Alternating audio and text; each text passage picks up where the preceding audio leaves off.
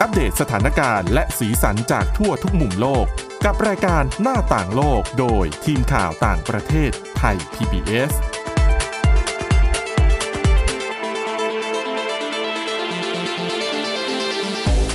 วัสดีค่ะ ต้อนรับคุณผู้ฟังเข้าสู่รายการหน้าต่างโลกนะคะ มาอัปเดตสถานการณ์แล้วก็สีสันจากทั่วทุกมุมโลกกับทีมข่าวต่างประเทศไทย PBS ค่ะ วันนี้อยู่กับคุณอาทิตย์สมนเรืองรัศสุนทรแล้วก็ดิฉันทิพย์ตะวันธีรนัยพงค์ค่ะ สวัสดีค่ะ สวัสดีค่ะ วันนี้ค่ะ เริ่มต้นปีใหม่แบบนี้นะคะช่วงสัปดาห์แรก ๆ เนี่ย แน่นอนว่าเราก็พูดกันถึงข่าวดีกันซะหน่อย คือถึงแม้ว่าเรื่องนี้ไม่ได้เกี่ยวอะไรกับเมืองไทยค่ะแต่ว่าก็ถือว่าบริษัทนี้เป็นตัวแทนของเอเชียละกันอืมในเรื่องของการก้าวเข้ามาแล้วก็ฉกชิงพื้นที่ ที่เดิมเนี่ยอาจจะหลาย ๆ คนมองว่าเป็นเจ้าที่ครองพื้นที่นี้อยู่เนี่ย คือบริษัทสัญชาติอเมริกัน สิ่งที่เรากำลังพูดเนี่ย คือเป็นเรื่องของตลาดรถยนต์ไฟฟ้าค่ะ คือปัจจุบันถ้าเราพูดถึงรถยนต์ไฟฟ้าเนี่ยอะย้อนไปสักแบบในช่วงไม่กี่ปีที่ผ่านมา ถ้าพูดถึงรถยนต์ไฟฟ้า หลาย ๆ คนนึกถึงชื่อเทสลาใช่ แล้วก็มองว่าเทสลาเนี่ยเป็นเจ้าตลาดนี้นะคะอืมก็เป็นบริษัทผู้ผลิตรถยนต์ไฟฟ้าสัญชาติอเมริกันค่ะมีโรงงานผลิตเยอะคนพูดถึงกันเยอะ แต่สำหรับประเทศจีนค่ะ ก็เป็นอีกหนึ่งประเทศที่หันมาสนับสนุนเรื่องของพลังงานสะอาดมากขึ้นโดยเฉพาะรถยนต์ไฟฟ้า ค่ะ แล้วบริษัทที่เราพูดถึงว่าเป็นเรื่องที่น่ายินดี เพราะถือว่าเป็นตัวแทนเอเชียละกันอืมก็คือ BYD ใช่ปรากฏค่ะว่าล่าสุดเนี่ย มียอดขายรถยนต์ไฟฟ้าเนี่ยแซงหน้าบริษัทเทสลาไปแล้ว ใช่ค่ะ เรียกว่า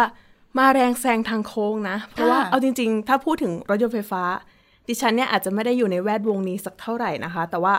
ชื่อที่คิดขึ้นมาแรกๆเนี่ย ก็จะยังคงเป็นเทสลาอยู่ ใช่ แต่ว่าพอเห็นยอดขายแบบเนี้ยก็ เออ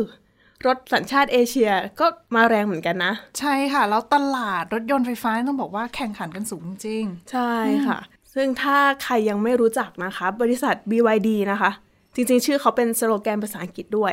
ก็คือมาจากคำว่า build your dreams นั่นเองนะคะ แรกเริ่มคือก่อตั้งมาตั้งแต่ปี 1995 นะคะ ในเมืองเซินเจิ้นของจีน แรกเริ่มเนี่ยเขาเริ่มต้นด้วยการเป็นผู้ผลิต แล้วก็ออกแบบพวกแบตเตอรี่เฉยๆอะค่ะ ก่อนที่จะเริ่มก้าวเข้ามานะคะ ในอุตสาหกรรมยานยนต์ในปี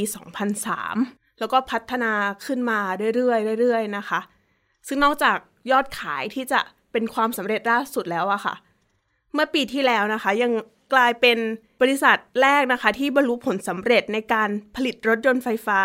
ครบ 5 ล้านคันอืมซึ่งถือเป็นรายแรกด้วย ค่ะ5ล้านคันเยอะมาก ๆ นะคะ ใช่ อันนี้คือขายทั่วประเทศหรือว่าทั่วโลกทั่วโลกสิ อันนี้คือเขาบอกว่าแค่ว่าเป็นจำนวนที่ผลิตขึ้นมาได้นะคะอ่าใช่ แล้วเขาก็บอกว่าเหมือนสถาปนาตัวเองขึ้นมานะคะ ว่าเป็นผู้ผลิตยานพาหนะพลังงานใหม่ที่แบบชั้นนำของโลกเลย ซึ่งขณะเดียวกันนะคะ หลาย ๆ บริษัทนะอย่าง Tesla BMW Audi อย่างเงี้ยค่ะ ที่เขาทำรถไฟฟ้าใช่ไหมคะ ก็จะใช้แบตเตอรี่ของ BYD เหมือนกัน เพราะว่าเขาเป็นทั้งผู้ผลิตแบตเตอรี่ แล้วก็ผลิตรถยนต์ไฟฟ้าด้วย ซึ่งแบบเนี้ยคือในแง่ของการขายเป็นผู้ขายสินค้าเนี่ยถือว่าดีนะ เพราะว่าเราในฐานะเป็นคนขายเราผลิตอุปกรณ์ที่ใช้กับรถของเราเนี่ยเองใช่ไม่ใช่ว่าต้องไปหวังพึ่งคนอื่น ไม่งั้นเนี่ยถ้าต้นทุนของคนอื่นเพิ่มเนี่ย รถเราก็ต้องเพิ่มด้วย แต่แบบเนี้ยเหมือนคุมเบ็ดเสร็จไปทุกอย่างกับที่ตัวเราเองแล้วเทคโนโลยี คือถ้าพูดถึงรถยนต์ไฟฟ้า ไม่ใช่แค่รถยนต์ไฟฟ้าด้วยนะค่ะคือรถทั้งหมดเป็นยานพาหนะทั้งหมดที่เป็นแบบไฟฟ้าใช้ไฟฟ้า หัวใจสำคัญ อย่างหนึ่งที่ทำให้คนเลือกซื้อหรือไม่ซื้อเนี่ยคือแบตเตอรี่นะ เพราะว่ารถยนต์ไฟฟ้า ยานพาหนะไฟฟ้าเนี่ยปัญหาที่ผู้ใช้งานเจอคือแบต คือขับขับไปแล้วแบบแบตหมดทำยังไงอ่าใช่ดังนั้นเนี่ยคุณภาพของแบตระยะเวลาในการใช้งานของแบตที่ชาร์จครั้งหนึ่งชาร์จแค่แป๊บเดียว แต่ใช้ได้นานมาก ๆ อย่างเงี้ยอืมเป็นจุดเด่นที่ทำให้คนตัดสินใจซื้ออย่างหนึ่งใช่เลยล่ะอืมแล้วอ่าเหตุผลหนึ่งเลยนะคะ ที่ทำให้เขาประสบความสำเร็จขนาดนี้ ก็เป็นเพราะว่ารัฐบาลนั่นแหละ อย่างที่คุณทิพย์ตะวันบอกก็คือเขาให้การสนับสนุนมาก ๆ นะคะ อย่างเมืองเซินเจิ้นเองอะค่ะ ก็เป็นเมืองแรกของโลกนะคะ ที่เปลี่ยน รถโดยสารทั้งหมดในเมืองเนี่ยให้เป็นรถไฟฟ้าค่ะ ซึ่งรถไฟฟ้าที่ใช้เนี่ยก็ได้มาจาก BYD นี่แหละ อันเนี้ยก็เป็นส่วนหนึ่งที่ทำให้ยอดขายของ BYD เนี่ยก็เพิ่มขึ้นมา ก็มีลูกค้ารอใช่ซื้ออยู่แล้วก็คือมีการนะร่วมมือกับรัฐบาลด้วยอะค่ะ แล้วก็ในปี 2021 นะคะ รถโดยสารไฟฟ้าที่มีทั้งหมดในจีนนะคะ คิดเป็นมากกว่า 90%ของทั้งโลก ก็คือเรียกว่าจีนเขาเริ่มทำด้านเนี้ยมาค่อนข้างเป็นแรกๆเลยนะดิฉันเป็นไม่แน่ยุคใจว่าเป็นเป็นมีประเทศที่ทำในยุคแรก ๆ ใช่ไหมอืมดิฉันไม่แน่ใจว่าในฝั่งยุโรปเนี่ยเริ่มเร็วหรือเปล่า แต่ว่าที่จีนเนี่ยก็คือในปี 2021 เนี่ยโอ้โหก็มีเยอะมากๆแล้วอะค่ะ แล้วก็ทางรัฐบาลเนี่ยก็ยังให้แบบเงินสนับสนุน คือเขามุ่งมั่นที่จะพัฒนาภาคอ่ายานยนต์ไฟฟ้าในประเทศอะค่ะ ก็คือจะให้เงินสนับสนุนทั้งบริษัทในประเทศ แล้วก็สนับสนุนในเรื่องของการวิจัยแล้วก็พัฒนาต่างๆด้วยนะคะ อย่างในระหว่างปี 2014 นะคะ จนถึงสิ้นสุดปี 2022 นะคะ รัฐบาลจีนนะคะใช้งบประมาณไปมากกว่า2แสนล้านหยวน หรือ 9 แสนล้านบาทนะคะ ในการที่จะนำไปใช้เป็นเงินอุดหนุน แล้วก็ลดหย่อนภาษีสำหรับการซื้อรถไฟฟ้า ก็คือลงทุนในด้านเนี้ยเยอะมาก ๆนะคะ แล้วก็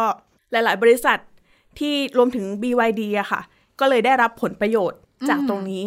อืม ก็ได้รับอันนี้ส่งส์ไปกับเรื่องของการสนับสนุนของภาครัฐ ใช่ค่ะ แล้วก็ยังทำให้ทางบริษัทสามารถผลิตรถยนต์ออกมาในราคาขายที่ถูกกว่า แล้วก็เรียกว่ามีคุณภาพมากกว่าด้วยค่ะนะคะ เพราะว่ามีภาครัฐเข้ามาสนับสนุนนะคะ ในขณะเดียวกันเนี่ย ในช่วงไม่กี่ปีที่ผ่านมาก็ น่าจะเป็นเหมือนกับหลาย ๆ พื้นที่ที่ประชาชนเนี่ย เริ่มที่จะหันมาใช้รถไฟฟ้ากันมากขึ้นอืมเมื่อช่วงก่อนโควิด -19 ที่ฉันไปจีนมา ก็เห็นรถคือไม่ใช่รถยนต์นะ แต่เป็นรถจักรยานยนต์ที่เป็นจักรยานยนต์ไฟฟ้าอืมส่วนใหญ่คนใช้แบบนั้นนะ เป็นคันเล็ก ๆอะ่ะอะในในไทยดิฉันก็เห็นเยอะนะคะ ใช่แต่ว่าของที่จีนเนี่ยฉันแบบเห็นพลุกพล่านเลยล่ะอ๋อแล้วนั่นคือหลายปีที่แล้วนะคะ ตั้งแต่ค่ะก่อนโควิด -19 แล้วอย่างตอนนี้ปัจจุบันไม่ใช่แค่จีนอย่างเดียวด้วยไง หลายประเทศที่ใช้รถจักรยานยนต์เป็นหลักอะ่ะ ก็หันมาใช้รถจักรยานยนต์ไฟฟ้ากันเพิ่มมากขึ้น โดยเฉพาะในยุคที่น้ำมันแพง ก็เปลี่ยนมาใช้ไฟฟ้าซะหนึ่งประหยัดเงินในกระเป๋ายอมจ่ายซะทีแรกแพงหน่อยอะแต่ว่าระยะยาวก็ไม่ต้อง ไปคอยเติมน้ำมันแล้วก็ชาร์จได้ด้วยเปลี่ยนแบตอะไรอย่างเงี้ยนะคะแล้วอาจจะเป็นในเรื่องของการบำรุงรักษาที่อาจจะอืมทำได้ง่ายกว่าไหม เพราะว่าถ้ารถน้ำมันนะคะอาจจะมีต้องทำหลายอย่าง ใช่ค่ะ แล้วก็ตอนนี้ก็เห็นหลาย ๆ ที่ก็เริ่มขยายพื้นที่ที่เป็นแบบจุดชาร์จ บริการชาร์จ เยอะมากขึ้นนะค่ะอันนี้ก็ถือว่าเป็นคือเพิ่มทางเลือกให้กับผู้บริโภคละกันค่ะอืมแล้วเป็นมิตรกับสิ่งแวดล้อมด้วยหลายคนก็บอกอืมไม่มีนะคะควันนะคะ ทีนี้พูดมาถึงตรงนี้นะคะดิฉันยังไม่ได้ยังไม่ได้พูดถึงตัวเลขเลยอ่านนะคะที่บอกว่ายอดขายเนี่ยแซงหน้าไปแล้วแซงขนาดไหน ก็คือเป็นยอดขายในไตรมาสที่ 4 หรือว่าไตรมาสสุดท้ายเมื่อปีที่แล้วนะคะ ของ BND นะคะขายได้ BYD BYD ขออภัยค่ะ ขายได้ทั้งหมดนะคะ 526,409 คันขณะที่เทสลานะคะอยู่ที่ 484,507 คัน ในไตรมาสเดียวกัน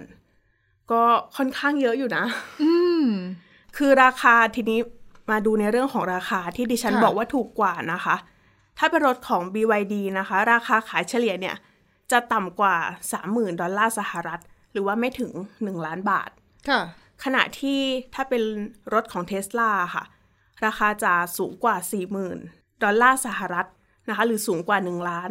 3แสนบาท ก็ถือว่าเป็นหนึ่งในกลยุทธ์การขายของ BYD แหละที่ทำให้แย่งชิงตลาดของเทสลาได้ก็คือใช้เรื่องเงินมา คือเป็นกลยุทธ์ที่ธุรกิจบริษัทของจีนหลายบริษัทเหมือนกันนะ ที่แบบแซงหน้าตะวันตกได้เนี่ยก็เพราะว่าใช้เรื่องของราคามาเป็นจุดเด่นใช่แต่ราคาอย่างเดียวมันก็ไม่พอไงค่ะเออ ก็ต้องพัฒนาอย่างอื่นด้วยนะคะ ดังนั้นก็ต้องต้องต้องชื่นชมเพราะว่าเทคโนโลยีเขาก็เริ่มมีการพัฒนามากขึ้นนะคะอืม ใช่ค่ะ แต่ว่าในขณะที่ BYD เติบโตขึ้นมาใช่ไหมคะ ก็ยังมีบริษัทสัญชาติจีนนะคะ ที่บริอ่าผลิตรถยนต์ไฟฟ้าอื่น ๆ เนี่ยก็เริ่มมาชิงตลาดใช่ของ BYD ด้วยนะคะไม่ว่าจะเป็น x p e n นะคะเพราะว่าอย่างปีที่แล้ว x p e n เนี่ยขายได้ทั้งหมด 141,601 คันนะคะ แล้วก็มี Neo อีกนะคะ ที่ขายได้ถึง 160,038 คัน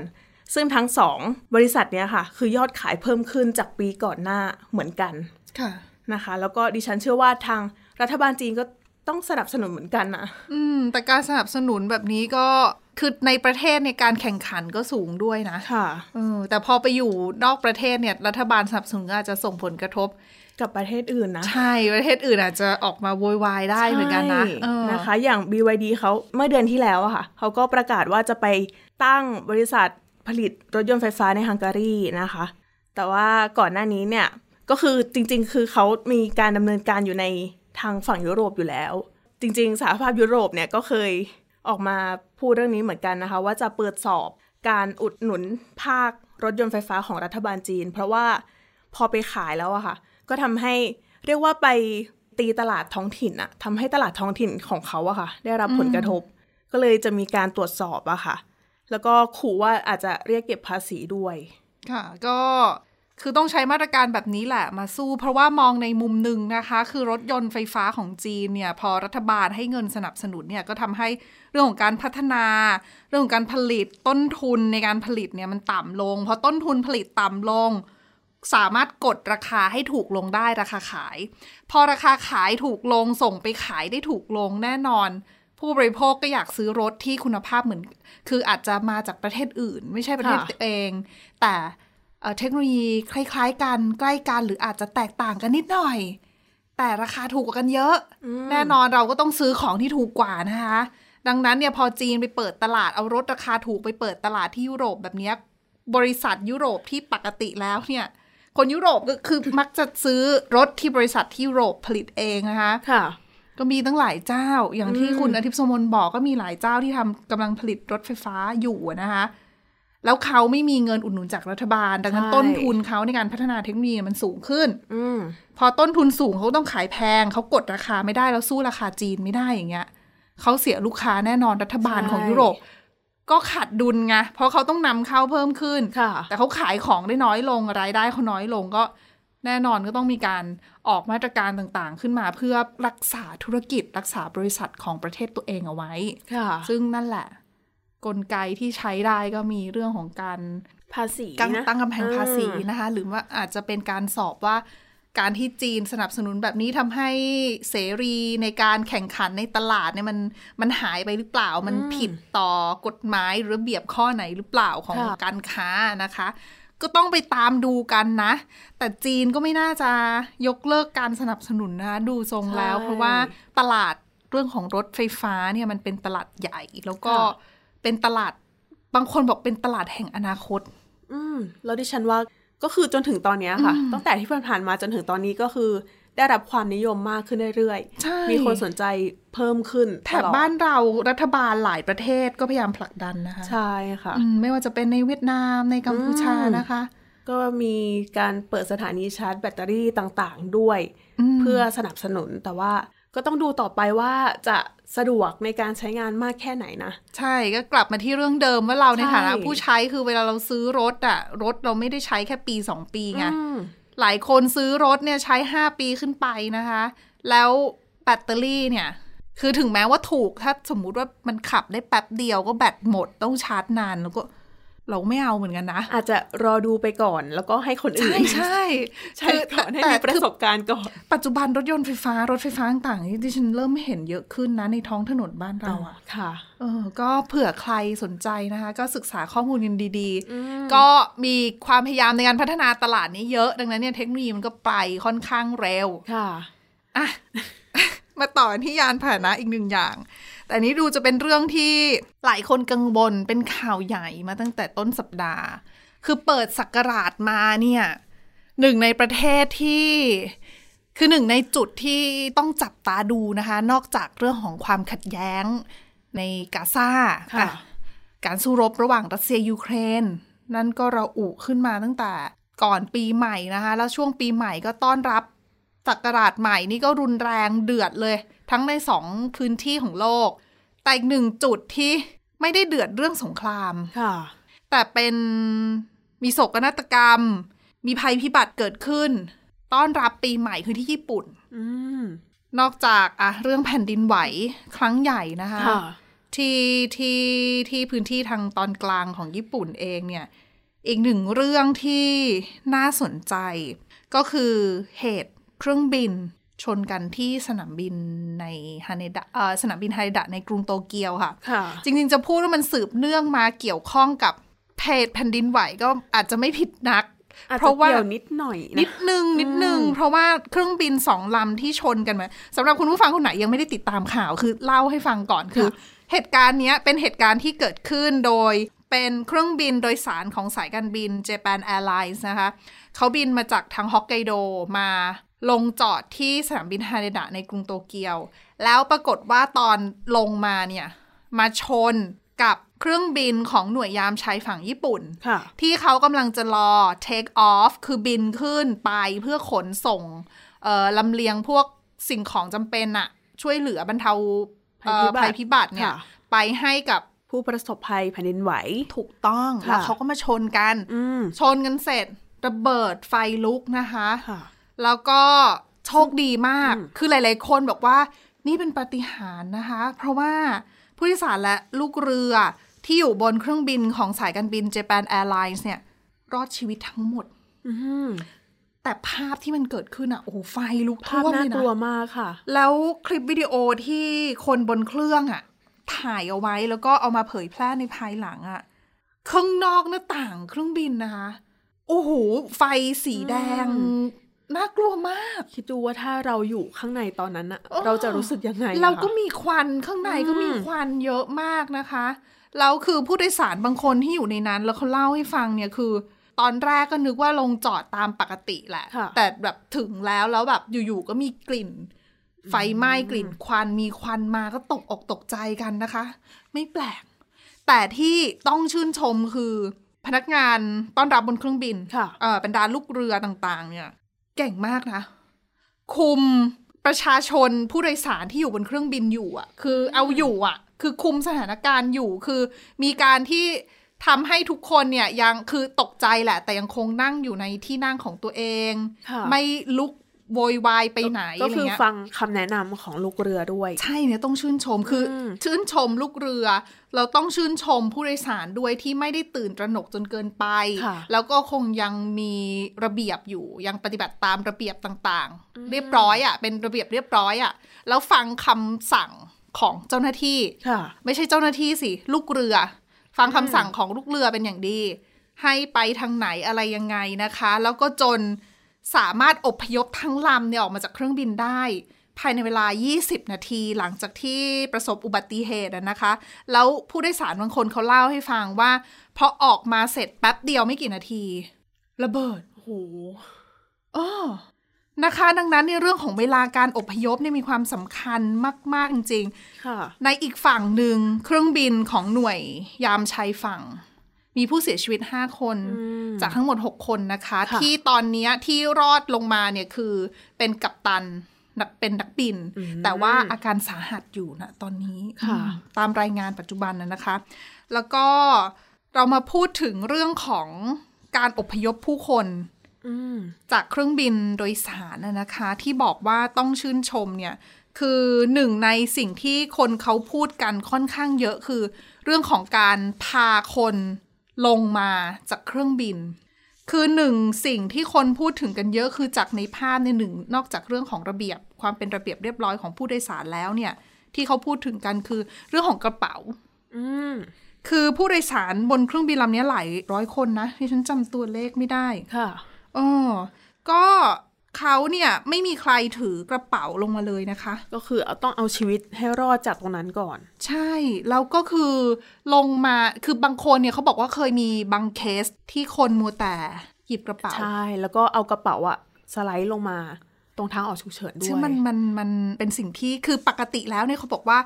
หน่วยงานด้านความปลอดภัยด้านการบินเนี่ยเขาพยายามเตือนมาหลายปีแล้วนะคะ เรื่องของการที่ ถ้าคุณจะอพยพเนี่ยคือเวลาถ้าใครขึ้นเครื่องบินน่ะจะได้ยินอยู่แล้วว่า ว่ามีการพูดให้ฟังด้วยว่าเวลาอพยพให้ทิ้งข้าวของของตัวเองเอาไว้ ไม่ต้องเอาไปถอดค่ะรองเท้าส้นสูงแล้วเดิน อะไรอย่างเงี้ย คือมันเป็นสิ่งที่เราได้รับการบอกมาโดยตลอดแต่ โดยส่วนใหญ่ เวลาเกิดเหตุแบบนี้ขึ้นเนี่ยผู้โดยสารไม่ทำตาม ออืมแล้วการที่ผู้โดยสารไม่ทำตามมันเป็นสาเหตุที่ทำให้การอพยพล่าช้า แล้วก็เพิ่มความเสี่ยงของการได้รับอันตรายใช่แล้วจาอากจจะอุบัติเหตุ อาจจะทำให้คนอื่นได้รับอันตรายมากขึ้น ใช่ค่ะอย่างในเคสเนี้ยเขาบอกว่าสิ่งที่สิ่งที่ต้องชื่นชมคือไม่มีใครลุกขึ้นไปเปิดหยิบกระเป๋าของตัวเอง แล้วก็ค่อยอพยพลงมาเลยนะค่ะ แล้วก็มีข้อมูลหนึ่งค่ะสำนักข่าวรอยเตอร์สเขาไปเก็บข้อมูลมาเรื่องของมาตรการเรื่องของกระเป๋านี่แหละที่เรามองว่าเอ้ยมันเป็นเรื่องเล็กๆ น้อยๆอะคือระหว่างที่เรารอประตูเปิดเนี่ยทำไมเราจะแบบอยู่ใกล้ๆไอ้ตัวที่เก็บกระเป๋าข้างบนเราลุกแป๊บหนึ่งแล้วเปิดแล้วรีบหยิบมาวิสองวิไม่ได้หรอค่ะวิสองวิต่อหนึ่งคนเนี่ย แล้วในลำมันเท่าไหร่นะคะ มันสำคัญมากเพราะเขาเคยยกตัวอย่างเขามีข้อมูลให้ฟังว่า เมื่อช่วงปี 1985 เนี่ยมันมีอุบัติเหตุใหญ่ครั้งหนึ่งเกิดขึ้นนะคะ ที่สนามบินในแมนเชสเตอร์ของอังกฤษ คือตอนนั้นเนี่ยเครื่องบินประสบอุบัติเหตุนะคะ แล้วก็มีการอพยพคนออกมา แต่ปรากฏว่ามีผู้เสียชีวิตการอพยพเนี่ยมันล่าช้า แล้วมีผู้เสียชีวิตเนี่ย55คนสาเหตุหลักใหญ่ที่สุดของการเสียชีวิตของคนเนี่ยคือการสูดเอาควันเข้าไปอ๋อ คือไฟมันไหม้ควันมันเยอะค่ะไงแล้วสูดเอาควันเข้าไป แล้วก็เลยเสียชีวิตก็คืออยู่ข้างในเป็นเวลานาน ใช่ ซึ่งเขาบอกว่าเนี่ยพอมาตรวจสอบดูแล้วเนี่ย พบว่าการที่หายใจเอาควันเข้าไปเยอะจนสำลักควันแล้วเสียชีวิตเนี่ยเป็นเพราะว่าการอพยพอะมันล่าช้าล่าช้า เพราะอะไร เพราะว่าการเปิดประตูเนี่ยมันช้า เพราะว่าการเดินทางการเดินไปที่ประตูฉุกเฉินเนี่ย มันช้า คือพอการอพยพล่าช้าปั๊บความเสี่ยงในการที่จะเสียชีวิตเนี่ยมันเกิดขึ้นได้เยอะไงค่ะไม่ว่าจะควัน ไม่ว่าจะการระเบิด ไม่ว่าจะไฟ เออมันหลายอย่างนะคะ แล้วนอกจากนี้ค่ะเขาบอกว่าเรื่องของการอพยพคนออกจากเครื่องบินเวลาประสบอุบัติเหตุ หรือเกิดเหตุไม่ดีอะไรขึ้นเนี่ย คือมีผลการศึกษาเรื่องความปลอดภัยในสหรัฐเมื่อปี 2000 นะคะเขาบอกว่าทุกๆ 11 วันเนี่ยจะเกิดการอพยพขึ้น คือด้วยความที่การบินมันเยอะขึ้นนะเดินทางค่ะกันเยอะขึ้นนะคะ มีปัญหานู่นนี่นั่นเนี่ยอาจจะต้องมีการอพยพแล้วเกิดขึ้นบ่อยมากนะทุกๆ11วัน แล้วเขาบอกว่าคือการเกิดแบบนี้มันเลยทำให้ พอเราเจออะไรซ้ำๆบ่อยๆมากขึ้นอะ มีการพัฒนาอืมคือเราต้องไม่หยุดพัฒนาหนึ่งในหนึ่งในเขาเรียกว่าข้อดีของเรื่องของความปลอดภัยทางอากาศเนี่ย การเดินทางทางอากาศเนี่ยคือเขามีเจ็บมาเยอะ แต่เขาก็เรียนรู้จากความเจ็บปวดนั้นจากบทเรียนเหล่านั้น แล้วก็นำมาค่ะพัฒนา ไม่ว่าจะเป็นเทคโนโลยีหรือว่าระเบียบปฏิบัติเพื่อเพิ่มความปลอดภัยให้กับคนที่โดยโดยสารโดยเครื่องบินอืม11 วันที่เราบอกทุกๆ 11 วัน ก็นำมาสู่การพัฒนาเรื่องอะไรเรื่องระบบประตูอืมให้มันแบบเปิดปิดง่ายระเบียบต่างๆ โดยเฉพาะเรื่องไฟฉุกเฉินค่ะดิฉันว่ามันเป็นเรื่องเล็กๆ น้อยๆนะ แต่ว่าสำคัญมากว่าในช่วงที่แบบ ทุกอย่างมันโกลาหลแล้วก็ใช่เรามองอะไรไม่เห็นนะไฟฉุกเฉินคือ คือเส้นทางที่จะบอกว่าเราจะรอดชีวิตไปยังไงอะ่ะค่ะเออ ดังนั้นมีการพัฒนาประตูพัฒนาไฟฉุกเฉินนะคะ แต่เมื่อพัฒนาแล้วเนี่ย ถ้าคนยังมัวแต่หยิบนู่นหยิบนี่เนี่ย มันก็ไม่ช่วยนะใช่ดังนั้นเขาบอกว่ามันก็มีเคสอีกเหมือนกันเมื่อปี 2016 นะคะ คือเป็นอุบัติเหตุที่เอ่อสนามบินในดูไบค่ะ เครื่องบินของสายการบิน Emirates นะคะ ก็มีคงมีควันมีนู่นมีนี่นะคะ แล้วผู้โดยสารปรากฏว่ามัวแต่ลุกขึ้นไปหยิบของ ก็เลยทำให้การลำเลียงคนลงมาเนี่ย มันล่าช้าแต่ค่ะโชคดีอันนั้นเนี่ย คือเขาบอกว่าชื่นชมลูกเรือที่สามารถบริหารจัดการจนอพยพทุกคนเนี่ยสามร้อยคนออกมาได้ อย่างปลอดภัย แต่นั่นค่ะคือโชคดีไงแต่มันไม่ใช่ทุกครั้งที่โชคดีไง เออดังนั้นก็เลยครั้งนี้เป็นบทเรียนสำคัญบางคนบอกว่าเอ่อเหตุการณ์โศกนาฏกรรมครั้งเนี้ยที่ทำให้มีผู้เสียชีวิตในฝั่งของเครื่องบินหน่วยยามชายฝั่งอะนะคะค่ะก็เขาบอกว่าเหตุการณ์ครั้งเนี้ยทำให้เราเห็นว่าบางคนกังวลเรื่องความปลอดภัย แต่จริงๆแล้วเนี่ยการที่เราปฏิบัติตัวตามคำสั่งหรือคำแนะนำหรือว่าระเบียบต่างๆ เรื่องของความปลอดภัยที่มีการแจ้งเราอยู่โดยตลอดเนี่ยค่ะ อย่างเคร่งครัดทำอย่างเคร่งครัด ช่วยให้รอดชีวิตได้จริงใช่แล้วอันเนี้ยคือตัวอย่างที่ชัดเจนนะคะ ใช่ค่ะ แล้วก็ต้องคิดแบบนี้ด้วยว่าเราไม่ใช่ตัวคนเดียวอะค่ะ เพราะว่าอืมยังเราเนี่ยอยู่เป็นแค่หนึ่งในอีกหลาย ๆ คนนะคะ เพราะฉะนั้นเราเราต้องใช่คิดถึงคนอื่นด้วยนะ ใช่คือไม่ใช่ว่าคุณก็มองว่าอุ้ยแป๊บเดียวเองแค่หยิบของแบบนิดๆหน่อยๆอะไรเงี้ยใช่นี่หน่อยๆของคุณอะจะทำให้คนที่อยู่ข้างหลังคุณเนี่ย เสี่ยงชีวิตก็ได้นะคะ ยังไงก็คือคิดแล้วคือการปฏิบัติตัวตามคำแนะนำที่เขามีการพัฒนามาแล้วว่าแบบเนี้ยมันคือตรวจสอบแล้วมันถูกต้องตรวจสอบแล้วว่ามันเพิ่มความปลอดภัยได้จริงอะ ทำตามเถอะในช่วงของช่วงเวลาแบบนั้นน่ะนะคะ ใช่อะค่ะ และนี่คือทั้งหมดของรายการหน้าต่างโลกในวันนี้ค่ะ คุณผู้ฟังสามารถติดตามฟังรายการได้ที่ www.thaipbspodcast.com หรือว่าฟังผ่านพอดแคสต์ได้ทุกช่องทางค้นหาคำว่าหน้าต่างโลกนะคะ วันนี้พวกเราแล้วก็ทีมงานลาไปก่อน สวัสดีค่ะ สวัสดีค่ะ Thai PBS podcast. View the world via the voice.